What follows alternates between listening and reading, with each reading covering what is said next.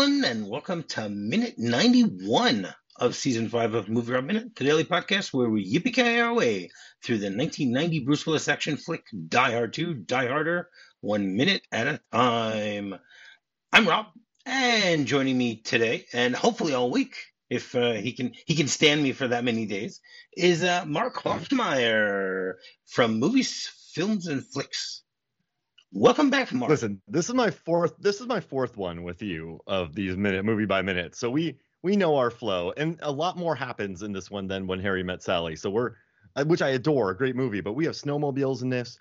I'm just now realizing that 1990. I've covered a lot of the 1990 action films on the Movies, Films, and Flix podcast. There's also mentions of C4, which, if you watched a movie, an action movie in the 1990s, it felt like C4. You could just go to the grocery store, yeah, of course. and buy Can't you? C4. Can't you? Yeah, it's everywhere. It's like I even made a short skit about a, a jetpack that shoots 50 miles, and I we had Canadian C4. Like C4 was just like, yeah, C4. You just get some, get some C4 and slap it on it, and do a little timer, and like yeah, it's in, it's by the vegetables. Like just go get the C4. So we have C4, we have snowmobiles, we have in in the the making of doc about this. There's a talking about like Die Hard on Ice. Charlie Picerni compared snowmobiles to jet skis, which I'm a big connoisseur of jet ski and and snowmobile cinema. So this is a, a perfect chapter, perfect five minutes for me. Wh- which is why you're here for the for these minutes. I mean, come on. We we talked about this I think over a year ago. You said to me, "This is the week I want," and I said, "It's yours." You know, there's no one else is getting it, Yeah. and and there were other people who wanted it, just so you know. But I said, "Nope, Mark's got it. It's all his." So, you know, I Listen, I keep my word. I got I have so much data on snowmobile action scenes. Like I do you want to hear some interesting snowmobile stats real quick? Um, let's do it a little bit later in the episode because let's start with what's going on. Because right now we're going to start off without any snowmobiles on screen, and we'll we'll, we'll get there. You know, Okay. I still forget. We got to yeah, we got to work our way through. Yeah, This- of course. We, don't pinball. that's right. No pinballing. Wait, there is a snowmobile in the third in, in three seconds in, so that's good. All right, but we still have to get the three seconds. Ah, you see. so we we ended things on Friday with uh, the the bad guys leaving the church, and you see blue light. You know they're they're beginning their assault on the church itself, and John is trying to figure out how come nobody notices that something's going on in the back and that they're they're getting away. So he goes to check it out himself. And then this minute begins, 91 begins with blue light beginning their assault on the church and ends with John taking a ride on a snowmobile. So what we have here is, you know, the, the these group of, I guess, stuntmen, you know, from from blue light. They're all, uh, you know, making their assault on the the church, and we basically, you know, they they, they all have identical, you know, snowsuits, so you can't tell any of them apart there's like no way of telling any of these guys apart. Some of them have names that are just thrown out, but we don't. The only one we really know the name of is is Telford, you know, who's the radio guy, who we'll we'll get to. You know, we're not gonna we're not gonna spoil anything here about that one, but all the rest, no names whatsoever. Uh, this minute actually begins with Grant using one of their names, but we don't know who Albertson is. He goes, Albertson, take your men around the back right? And we see them start getting closer to the church. And then at the three second mark for Mark, we see a, a shot of John running to the side of the church to try and find what's going on. And then we see a snowmobile driving away. Now we know who's on the snowmobile, okay? Because we saw it on Friday. We saw that the the five guys, the six guys that are still alive, are getting getting on these snowmobiles. Okay. Did you did you notice the fact of how many snowmobiles there were for them to get on? There's four. No, there's five. Oh, there's five. There's- yeah, no, okay, because two stop and then three take off. Correct. That's right. You're right. There's You're there's 100% right. five Yeah. there's five snowmobiles. Now, how do you think we talked a little bit about this on Friday, but how do you think this fits in with with Stuart's original plan? I mean, there were there were 12 guys with Esperanza. Okay, they didn't expect to lose any men. So they had 13 guys that they were going to somehow get on five snowmobiles. Uh, Uh, yeah, that's actually a great point. So y- you'd think that what ten are covered, three is a massive crowd on snowmobiles. I mean, And maybe one get- of his people messed up. Maybe one of his people messed up. Okay, right? all right, that's fair. You you can't just get five. Like, hey, I need thirteen snowmobiles, or I need ten snowmobiles. Actually, just give me seven so we can double up. Have everyone can double up. You know, even six. We'll triple on one. Just one. We'll put the with the we'll put the lowest henchman on that. Oh, they do have John Leguizamo like- with them, so they could you know put him on on like the handlebars on one of them. Yeah, exactly. And he, you know, he actually does do some great uh, snowmobile action scenes in that Santa Claus movie that just came out with David Harbour, Violent Night. There's the there's some good jet ski action in that, or uh, snowmobile action in that. But uh, listen, it- it's tough. Like you don't just go, hey, give me 13, give me this, give me that. Like these are legitimate commandos. So they're like maybe they would have found some to come with. Maybe they would have brought some there. I mean, there's five waiting. Maybe they would have had others. Right. Well, that's another question. Where like did these five come from? Did they bring them with them themselves, or does it happen to be that the church, you know, happens that's going to be a daycare center is just happens to have five uh, snowmobiles on the outside? You know, would, in case anybody wants to go, uh, you know, do some sort of uh, recreational sport, you know, in between prayers. Well- I don't know. It's not a bougie church, so I don't know if five snowmobiles of that quality be, would be waiting there. But due to the weather and the location and the fact that, like, you know, there's there's the church, the kids, you would have snowmobiles there as a last resort. There would at least be one. Okay, are these high quality snowmobiles? Are you able to tell? Uh, yeah, they're nice. Like they're good snowmobiles. They they like you know, my I, and whenever I visit Iowa, my family they have snowmobiles out there, and they're just uh, you don't even know if they're going to start. So it's it's you know you check out these ones in this. These are brand new. Yeah, of course. So Well, because they're yeah. they're very And ha- I- they're heavily funded. too, You know, they they they're they're a very well funded group of of terrorists. I mean, listen, they're Yamaha snowmobiles, definite product placement. If Yamaha's putting something in there, I don't think they want them to look dirty. Right.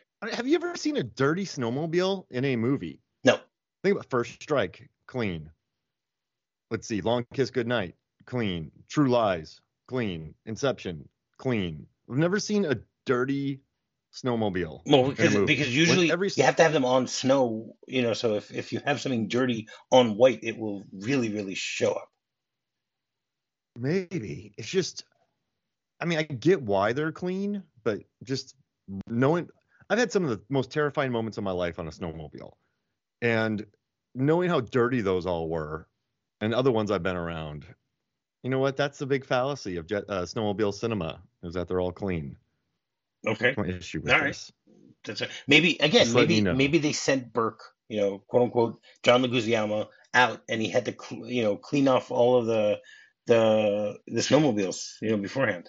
Maybe that's a, you know, you're the you're the low man on the totem pole, so you got to go clean them up. He has that little flamethrower thing that he's hitting the the the. Yeah, I mean, I guess he is a. Man, I would hate to be a world class henchman and have to clean snowmobiles, but they do have a general on there. Like That's true. they have a pretty high class. They have they have a high class person they're they're rescuing. So if they were just out on a mission, maybe dirtier is better. But also too, if you're if you're a super like if you're stealth, right? They leave the hotel. They McClane catches them. He's very observant. But if you're that secretive, I don't know if you'd want to park five brand new snowmobiles outside of an area. Right. You, you someone walks on, "Well, man, look at those five snows. Those are nice. Yeah, but they, well, they were they were those under a tarp. That's true. Yeah. But I mean, still, I would pull the tarp off. I mean, why not? You're all you're all friends out there. True. Well, but but but you you know. did have Baker walking around making sure you know maybe maybe Baker's job was to make sure that no one touches the snowmobiles. You know, I don't. Um, not everybody would would be willing to to take on Baker like like John does with an icicle. So I don't know. Oh my gosh.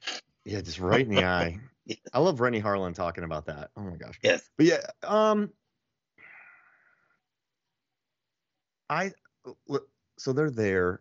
They have five. It should be 13. They have the other crew there. It's just 13's expensive. And you know, Joel Silver said this is one of the first movies where he looked at Renny Harlin and was like, I don't know if I got it anymore. Like he he had a little bit of a collapse on this movie, according to Renny Harlin. He did uh, Renny Harlin did a interview about this film, and, and Joel I was like, I don't think I have it anymore.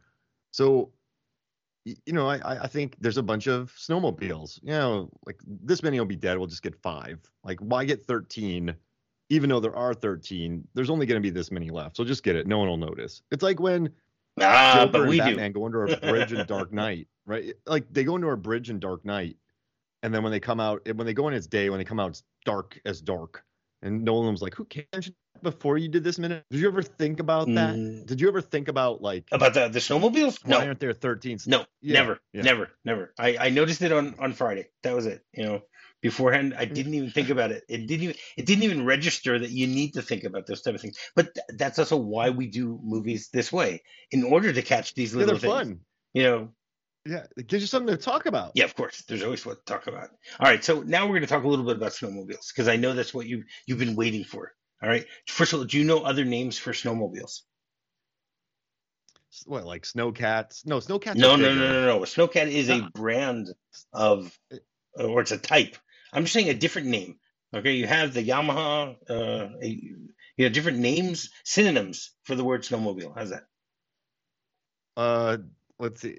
I'm I'm pulling it. Uh, well, I just cheated. I saw one word that's snow machine. Okay, that's right. Snow machine. And then, oh, well, no, someone called. That's not a skidoo mountain bike. No, no one's ever called. Is it skidoo snowmobile? That's what you call jet ski. No, S- uh, Ski-Doo is a, is a brand name. It's like it's like Arctic Cat Yeah. and Polaris. Okay. All right, so it, I mean, it can be just- called it can be called a Yeah, let's snow it. machine. I don't know why. It can be called a motor sled, a motor sledge, a ski mobile. Ooh, Ski mobile I've heard. ooh, Ski mobile I've heard before. yeah. You know, or or a snow scooter. Yeah. Oh, I like that one. yes. So it, it is a But see, snow scooter, I don't know. Because when you think about a scooter, there's like two wheels, right? uh, usually yeah. About a snow, snowmobile. Yeah. I like snow machine. That works. I like sled. What is what, what is it called? Motor sled. Automated sled. No, motor sled Mo- motor sled. and motor sledge. Oh, motor sled sounds kind of hardcore. That's like Mad Max. Yeah, it sounds like it. That definitely does. So, Where's my motor sled? so a snowmobile is a motorized vehicle designed for winter travel and recreation on snow. It can be. It was designed to be operated on snow and ice, um, and they don't need a road or a trail. Uh, and usually, you can ride them on open terrain. You know, when wherever you're going. Um, up until the 1990s, they made snowmobiles that could hold two people, but ever since, most uh, snowmobiles can only hold one person. And they Smart. they the, the few that they still make for two are known as two ups, which are used for like touring and stuff like that. Um, I just did one of those in Iceland on top of a glacier. oh wow, that's really cool. Now, do you know what the the tracks uh, used to be made of and what they're made of now? What they used to be made of Yes. and what they're made of now. Okay. No, I do not. Okay, they used to be made out of rubber, and now they are made out of a uh, Kevlar uh, composite, which might have worked well here if you use Kevlar. You know, That makes sense. Okay. I mean, that makes sense, right? Probably. Yeah. Kevlar, how does this do in the heat? Like, I know these are snowmobiles, but you have to store them. right? Does, is there less breakdown than the rubber? I don't know. I would think- can crack. I would th- I would think that that's the reason why they they switched it because it's it's probably cheaper, and it's Mhm. probably you know Yeah, more true. sturdy to do it that way. Do Do you know when Smart. the first uh, snowmobile was invented or was patented? Let's go back That's to that. great. Let's say patented even. Okay. Okay, so I feel like a snowmobile has been around longer than a jet ski. And I think that it was probably necessary almost as soon as vehicles came about, like thinking about getting through snow. So if there's like the seven, uh, it's not 57, 1957. 1911. Whoa! Yes. See, I knew it was early, but yeah, I didn't know it was that early. Jeez. Yeah. So in, in 1911, uh, the the first uh, patented uh, it was known as a vehicle propeller. That uh, that's the way they uh, were able to to use it uh, that it would ride on snow, and they they actually started calling them snow flyers at the beginning. Snow fire. Flyer, flyer. Oh, snow flyer. I like that. Yeah. 1911. Yeah, and only in 1917 did someone coin the word snowmobile, and and uh, to to make them back in 1917 cost uh, just about 400 dollars in order to to you know to to convert something into a snowmobile. I mean, that's a game changer in 1911. Yes. I mean, snow traveling over snow is just so it's just drudgy, like it's drudgery, and uh, you know, it's dogs, it's just you know skiing, but that only works if you're going downhill. So yeah, I love it. I love hearing That's it. right. Now, how, how many people do you think, uh, or what what is usually the main cause for accidents and injuries on snowmobiles? Well, I drove into a house, so I would say hitting an object. Okay. that that is definitely a possibility. Um, so basically, it's usually uh, you know people are, are killed on snowmobiles if they hit other snowmobiles, uh, cars, pedestrians, rocks, trees, fences, or if they fall through thin ice. And and they actually even state here that there are many places where somebody will park their snowmobile somewhere and then when they get off of it they will you know the the, the snowmobile the the way that it's balanced it can it can hold on ice much better than a person could so like someone dismounts basically and then Oh. falls through to you know to that uh there Well, think about the weight distribution on the skis, Right. right? The 2 Mhm. skis and the way it's balanced out. Correct. Like, that's Yeah. Yeah. So usually about 10 people a year uh, are, die in Minnesota just from uh, snowmobile accidents. Uh, usually alcohol is a contributing factor for, for Mhm. obvious reasons. I guess you know people take their snowmobiles out to go fly uh snow like they'll put their cabin out on the lake and they'll take their snowmobile out to fish and you just sit in your you sit and fish snow fish for hours and drink and then driving back not good it's like boating on a lake it's like lake lanier in Yeah. georgia they made a horror movie about it Oh, wow. Um, so many accidents yeah, there are also a number of people that, that usually die a year uh, doing something called rail riding. You have any idea what that, what that Oh, would mean? Are they really uh rail riding? Uh trying to I don't know, tr- railroads, trying to ride the No, rails. try, well, trying know, to trying it? to uh, you know get across the uh, railroad tracks before the train gets there. You know, tra- it's Oh, train gosh. dodging, I guess you can say. Um, You know, it's in the, the fences are nightmares on a snowmobile because when I was riding in Iowa, a lot of the farms have are fenced off, but there there's like a lot of wire or barbed wire, and they get covered in snow, and like you could blast through and oh, what a nightmare! right. What a nightmare! Um, I think I get I, I think I got early onset arthritis from one of my times on a snowmobile. oh well. Instead of grabbing around my uncle's like chest, I grabbed onto the things in the back, and that's what held me on. And then he floored it. And then when I got off of the thing, I could barely open my hands from squeezing so tight, and it was so cold that like I couldn't barely move my arms because they like they froze in place around how tight I was grabbing around these handles. Wow. Yeah, that, that that does not sound uh, comfortable at all. no, it's Yeah. terrible. Um, also, It's terrible. a lot of people uh, get killed on uh, what's known as high marking. Have you ever heard that that phrase before?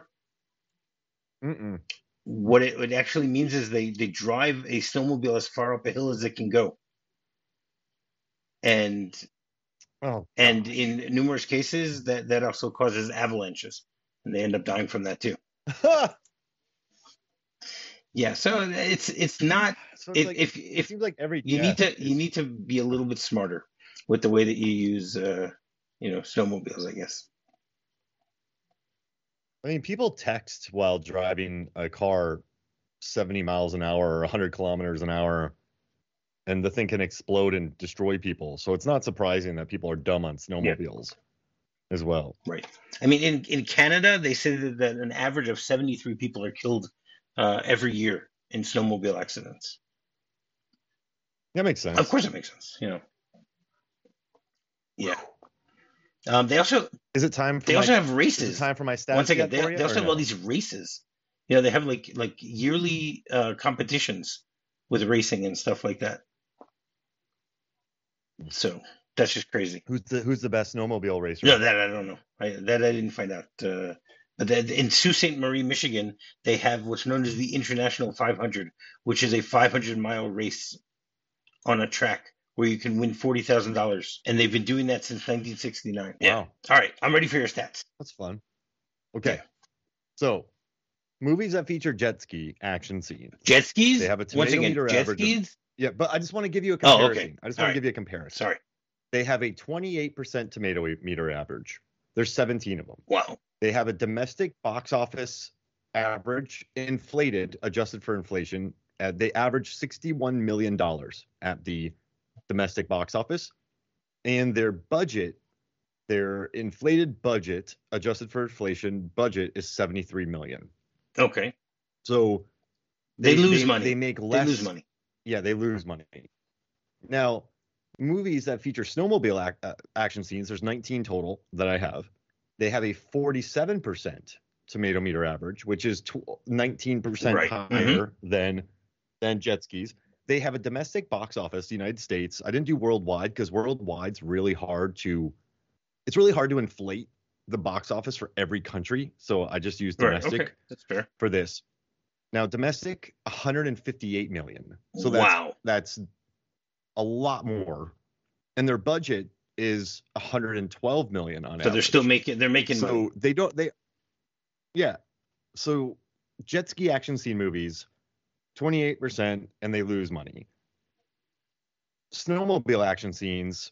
47% and they make money. So we have Die Hard 2, Snow Day, True Lies, View to a Kill, The Living Daylights, Triple X, The World's Not Enough, Babylon AD, Inception, The Fate of the Furious, Jackie Chan's First Strike, Die Another Day, Agent Cody Banks, G.I. Joe, Rise of Cobra, Johnny English Reborn, The Santa Claus, Fred Claus, Wrong Turn 4, and Violent Night. So you have, you know, a decent amount of uh like the one in, in my total. I, I so yeah, I mean, they don't have the high action movies don't really have the highest tomato meter averages on on like historically, but it just proves that snowmobile action scenes if you're gonna do that or jet ski, I would I would lean towards snowmobile. The problem is you need That's the snow. true. And well, you don't. this movie proves that you don't need the snow. Yeah, exactly. You need potatoes. You need That's right. potatoes. I love fake snow in movies, and I love reading about fake snow. Like I love how Game of Thrones did their fake snow. I've I've worked on shows with fake snow. We we use foam and and a bunch of like white things, like white sheets that look like snow to throw over shrubs. Like, and then I've always been obsessed with potatoes. So Renny Renny Harlin talked about that, where you use potato flakes or snow, and it gets looks great, but it's Yes. messy. It's just crazy that they had to hunt down snow. It reminded me of like Sorcerer and other movies where you build a bridge over a river and then the river Right. dries up.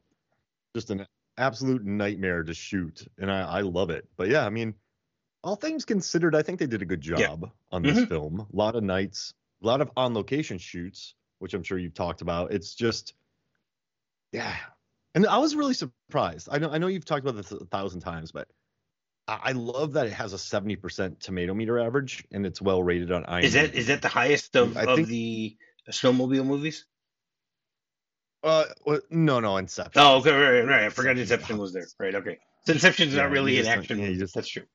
There you go. you just don't mess No. with that. But it's what I like is is I don't know, people just seem on board with the insanity of this film, and it's just fun seeing Bruce Willis on a snowmobile. And I love that documentary I watched about him riding on it, and Charlie Picerni talking about it, and just a fun. I, love it. So, there's a oh, we're not at the end. I'll I'll let's get to the end, but there's like one of my favorite lines All right. in in the We'll- movie on. We'll get, we'll get there. so. We'll get there.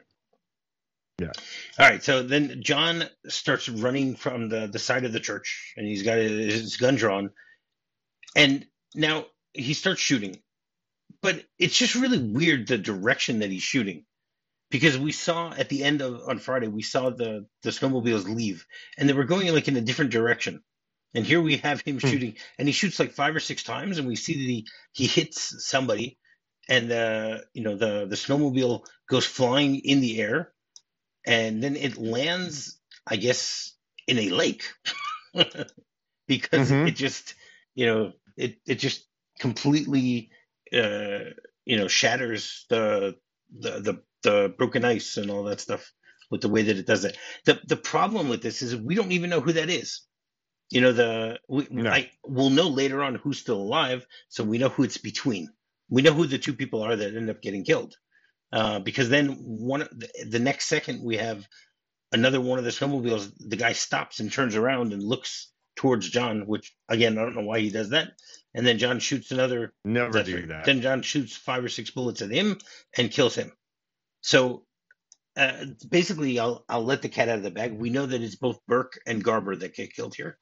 Burke is John Leguizamo, as uh, you know we mentioned numerous times in today's episode, and um, Garber is played by uh, Don Harvey. He's the second in command, basically. So they're the two that get killed. I don't know which is which. Um, it's it's it's hard to tell. You can't like look at them and say, okay, this guy's the short guy, you know, because John Leguizamo looks a little shorter than the rest of them. So I don't really know. I I would I I guess I would believe that it's John Leguizamo is the one that he shoots that goes flying, you know, through the air. That that would be my guess. That that's Burke, but I don't know. Yeah. I mean, maybe from his jacket, he doesn't have his tactical jacket as the second in command. The second, you know, the guy who gets shot, second, uh, the second guy who gets killed, has a nice black leather jacket Yes. on. And he's also, you know, I think since he's second in command, he probably wants to check up on his men, so he's looking to see what's going okay, on, could be. and then he gets That's dusted. N- Why don't stop? Like wh- one of your dudes. Also, and, and if you stop them. and if you How stop far- pull, pull your gun up put, put your gun up at the time he's not even touching his gun as he stops you know McClane nails that guy from what do you think? Like at how how many yards out? at 50 least yards 50 at least out. But we know that we know that that mcclane he has to run over. that's right we know that mcclane is is, is a good shot you know and he But at the 20 second mark, he runs at least 50 That's right. yards. And these are moving snowmobiles at one point. that's right and the other three just keep I love that. i love how the other three just keep going they're like forget about it they just keep moving Well, they've seen clear and present danger. They know. Just move. Go, go, go, go, go, That's go, true. go. Don't stop. that's true i mean they're they're four four years away from that actually happening but yes I mean, time travel is right of course world. there's always time travel I come on mark assume. we know that That's right. you know yeah no it's just I love. it's just I love. strange that he stops and looks back you know and so i guess i guess he deserved to die from that you know that's what it comes down to Yeah, I mean, if you're a henchman, just go. Like, don't look back. Like the Oasis says, don't look back in that's anger. right Don't look back at John McClane when he's shooting your people. yes that's right But you know, but then we get the C4 yes moment. okay then the, the the shot changes and we're we're in in the church and it's really funny how everyone is already in the church you know and, and like there was no real assault they weren't shooting or anything like that everyone just walks into the church you know and we get to see barnes walk in with them because we see his uh you know stencil on the back of his jacket saying dulles engineering. Because you know you have to have that obviously. You know and but it's a great tracking shot the way that they do it you know that that, that he walks through everybody and then he looks at all the equipment and and he goes this equipment it could land our planes. Uh what do you think? We're what do you think you know he's like hmm. stating the obvious and then grant you know turns around and goes don't touch anything there were tripwires outside they could have booby trapped and now first of all how does he know that there were there were tripwires outside you know, one of the guys did set off a, a tripwire. We we know that, and we were debating last week whether it was done on purpose or not, because it looks as if someone just slashed the the tripwire, as opposed to your gun just getting caught on it. Oh, they had to. You have. know, again, it's all part of the the the plan, I guess you can say. You know, so you know, Grant theoretically doesn't know that there were tripwires. You know, and then he goes, they could have booby trapped, and then we, we get one of the guys crouching you know, if two of the guys crouching on the ground, and one of them goes, "They did." Another one goes, "Yeah, got one here. Looks like C4. The motherfucker's armed." what if it looks like C4? That's the funniest thing because in, in every movie where there's C4, it's actually stenciled on the C4. It says this is C4. Don't confuse it with C5 or Explosive. C6. this is C4. now, I, I This C4 looks official though, because you do need that electric That's right. charge, and it is connected to by cables to a a beeping Yes. thing. So at least the prop department took care to be like, okay, C4 needs electricity or a jolt, that's right. and we're gonna give it that. So this is it's it's good C4ing. I That's will right. say. Now, I, I talked about this a little bit last week. What does the blinking lights on the the the, the charger for the C4 remind you of? What other Renny Harlin movie? What? Well, uh, I don't know if Deep Blue Sea has that. Maybe Cliffhanger. Cliffhanger. That's right. When Yeah, when he when he puts it when he puts it in the snow, you know when they when they they're shooting at the rabbits, you know Oh yeah. it's exactly it It's looks exactly that. the same. Like Renny Harlin must say to them, "Okay, we need blinking lights. Let's get blinking red lights. That's what we need." he he does do good stuff in the cold, Yes. Renny. Devil's Pass. That's right. This Uh, and Duck American Born. and Cliffhanger. He's or Born American, Born American, yeah. Oh yeah, American Born Born. American, Born American. Yeah, Born. You're right. Born American. That's right. Yeah, he does. He works good in Yes. the cold. I would say maybe those those Finnish I guess people. so. Um, and then Grant screams out, "Clear the area, everybody, now!" And they they they, they all start uh, rushing out. You know, we have, and I counted. There are ten guys here that are that that that are with Grant, and then we get the outside shot, and then everyone's just walking out nonchalantly out of the church. But you know, then there are two more on the outside. So how do they have thirteen guys? Because you know, uh, you know, Teflon stayed in uh, in in the uh, you know in in the truck. Uh, so they somehow got 13 guys here. I don't know. It's another. It's one of those diehard mysteries, you know, where where the, the exact number of, of bad guys or the exact number of guys are, are a little different. So, whatever.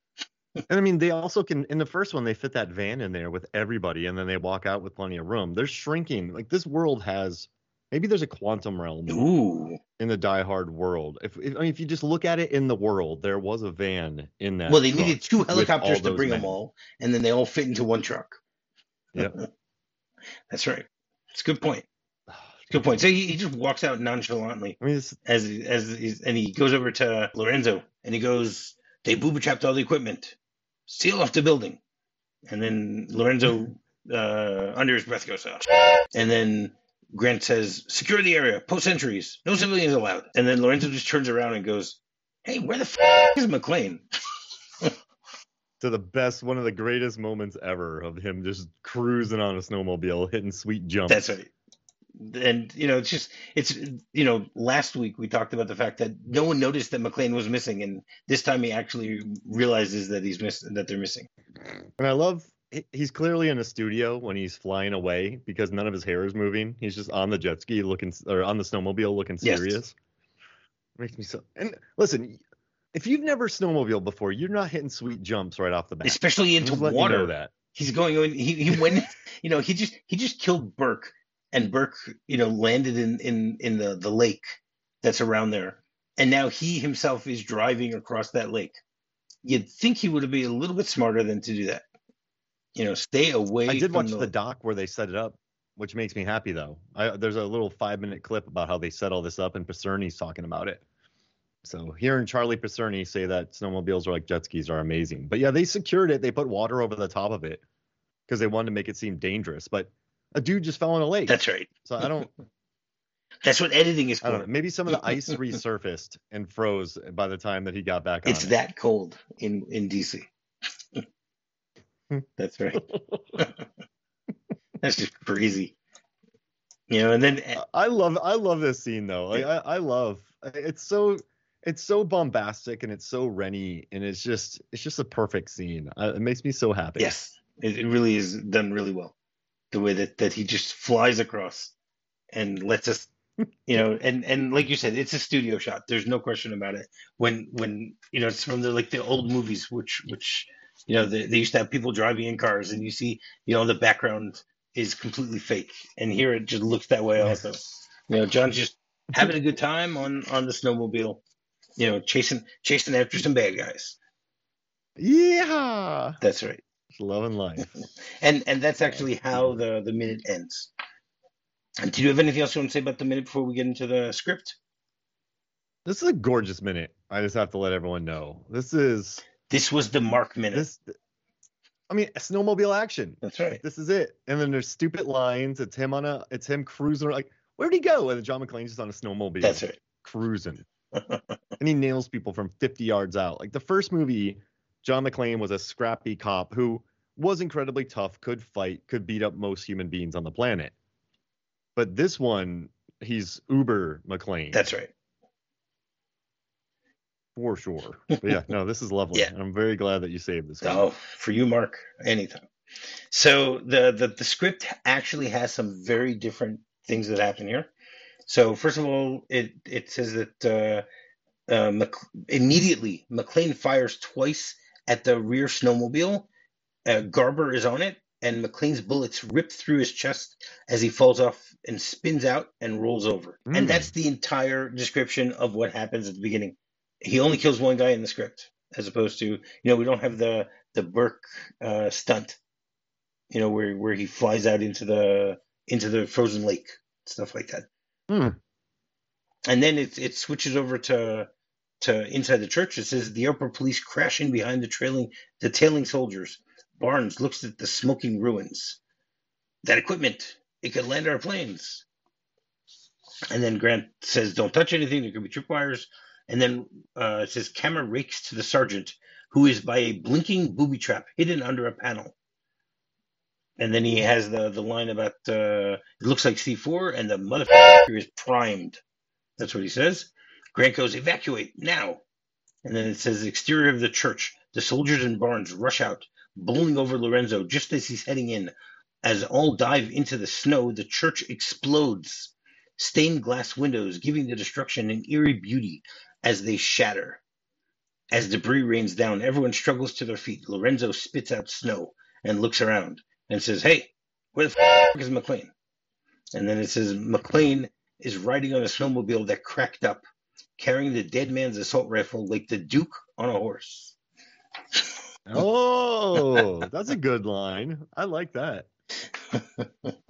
Yeah, but I, it, Ah. it's interesting. I, I, you know, I'm, I wonder why they chose in the movie not to blow up the the church. Money. Well, they, they Time. first of all, this was this was one of the most expensive budgets ever. You know, at the Well, time, they didn't want it to be, right? um, they didn't want it to be, but it was. You know, it uh, uh, it was it was surpassed a year later by by T two, but you know, for a year, this was the highest uh, budget of any movie that was made. You know, and Then it makes sense why they didn't blow it up because they're already over budget. And they're like, listen, we're not doing this because you know how much crew you have to bring in to blow something up. You have to bring in firefighters. You have to get permits.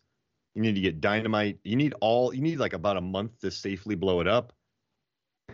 You could maybe do a miniature, right. but then you have to bring in artists for that. But I think it would have made I think it would have made things a little more plausible.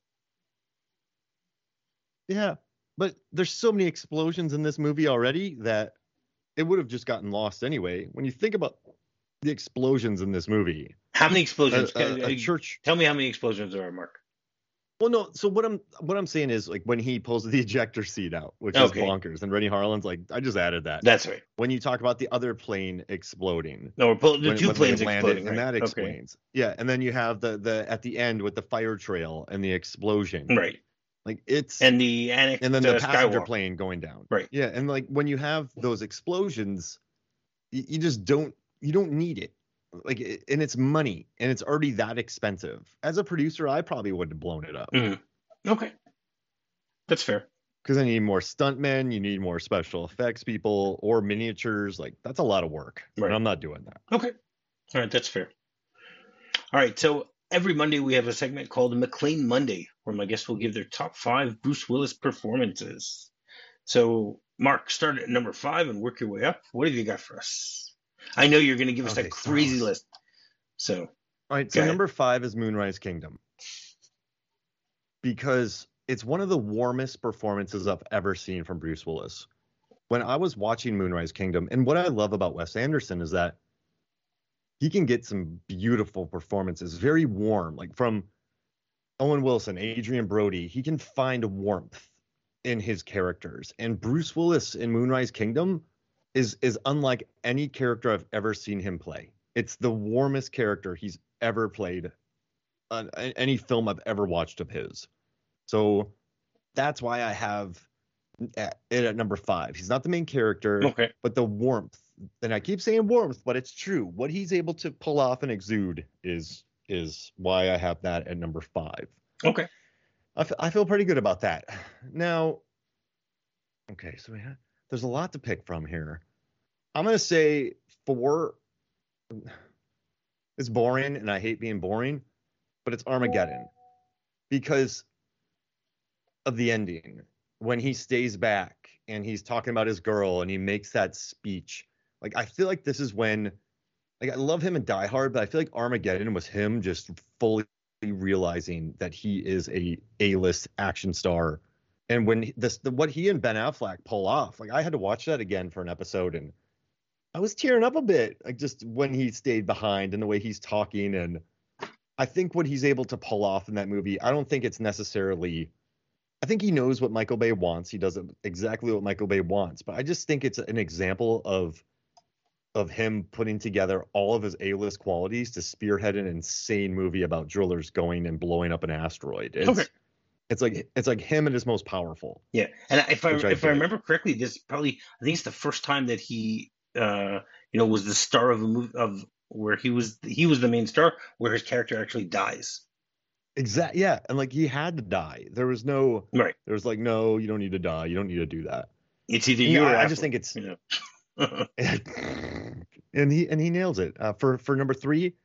This is a, a a little bit of a different pick, but I'm gonna say Death Becomes Her as Dr. Ernest Menville because it's such a manic, alive, different sort of backstory performance. Like he's not the action hero. He's not the super sly rom com guy. He's not Hudson Hawk. He's not a killer like in Whole Nine Yards. He's bespectacled, which doesn't make you a nerd, but in the 90s it did. He is is just sort of a whiny, loud, boisterous, nervous man. And I I just love that about him. Like it's uh it's it's it's a different performance. And I like to see him try. It's, Right. It's so like I I I love seeing him try. right. That was that was So at the ha- time of his why I have career where where he was trying new things. You know. And and like and and all power to him. Like I love it. That's right. Number two. Hmm. I- uh, you got to do it. I'm gonna say uh, I, I I don't I don't want to be that controversial, but for number two, I'm gonna say Unbreakable. I was thinking maybe Sixth Sense, but it's such a controlled performance. But I think what I'm gonna add in Unbreakable is is just Sixth Sense is so controlled, but Unbreakable, watching him discover his power, watching him reconnect with his wife, watching his interactions with his son, watching him uh, duel the the man in the orange shirt, uh, suit, the way that he acts against Samuel L. Jackson, who they'd already been together before Mhm. in several movies. Right. Two, I two other think it's Yeah. Unbreakable is my favorite superhero movie ever made, Ditto. and It's up there. It's it's Yeah, my top right? It's- superhero it's- movie because it it I- I shows because to me it shows that you someone you know in our world you could have a superhero you know and you don't Yeah. and you don't need you know to come from krypton and you don't need uh you know to have the the green lantern corps or you know you can use any other analogy from dc or marvel it doesn't matter you know you don't have to get bitten by a bug you know it's just we don't know how this happened it's just a natural thing yeah and it's what I love. What what M. Night does is that this guy has bones that break. So he goes, okay, it must be someone who's opposite me. that's right Like that's what I love, and I, I I have to do that. So that's my number two. And one, you know, it's not sexy, it's not fun. It, it's, but I, I think it would be very. Like, I'm not that crazy. I think Die Hard is his number one because I watched. I, even remember this when I was young, and I watched this movie a lot, where the John McClane, the way Bruce Willis plays him, he's not Bruce Willis yet. So he's still moonlighting, right? He's still Mhm. blind dating Yeah. he's not Bruce Willis as we know him. So in this movie, I think there's a warmth to him when he's on the phone with Al, the way that they talk together, the emotion he finds. Like when he's talking to Bonnie Bedelia in the in the bathroom, like he knows he messed up. Like he's they've gotten to a point where they can't just talk to each other; they just argue immediately, and you can see that in him. And I think the the layers on layers, and like his scenes with Hans Gruber, the way he gets beat up, the way he even pulls out the physicality, his running, his shooting, his laughing, his quips in the in the in the um not the elevator shaft, but in the air duct. Mhm. Like I just think it's a it's a very well calibrated, likable. Ex- like he exploded on the screen in that one. Like, they didn't even want him on the poster Right. for these movies, and I just think Idiots. to leave that out would be controversial, and I'm not that controversial. So my number one is Die Hard. But I mean, listen, I love him. I think he's a lot of fun in Whole Nine Yards. I think he's uh, really good in Pulp Fiction. I like him in Nobody's Fool. Uh, Twelve Monkeys. We've seen him in a uh, Terry Gilliam film. Is pretty unbelievable. Fifth Element's great. I think at the end he's able to find a really good amount of emotion there. But I'm happy with mine. I'm happy with my top five. All right. Excellent. All right. So, Mark, you want to tell people uh, how they can find uh, Mark Hofmeyer? Yeah, just I don't know, movies, films, and flicks, FLIX, Instagram, Facebook, Twitter, uh, Mark Hofmeyer on X or Twitter, and then I'm writing currently for The Ringer. I'm writing for Rotten Tomatoes. I'm writing for Fandom, and I write for Film Theory. So go to all those places on YouTube, and you can find all my videos and articles. All right, excellent. And while you're doing that, you can go rate, review, and subscribe on any podcatcher you might be using to listen to the show. Finding me is very simple. Just do a quick search for Movie Rob Minute. You can find me on Facebook. You can find me on Twitter, and you can find me on my website, MovieRobMinute.com. So until tomorrow, yippee-ki-yay! Yippee-ki-yay! If you're fond of sand dunes and salty air, quaint little villages here and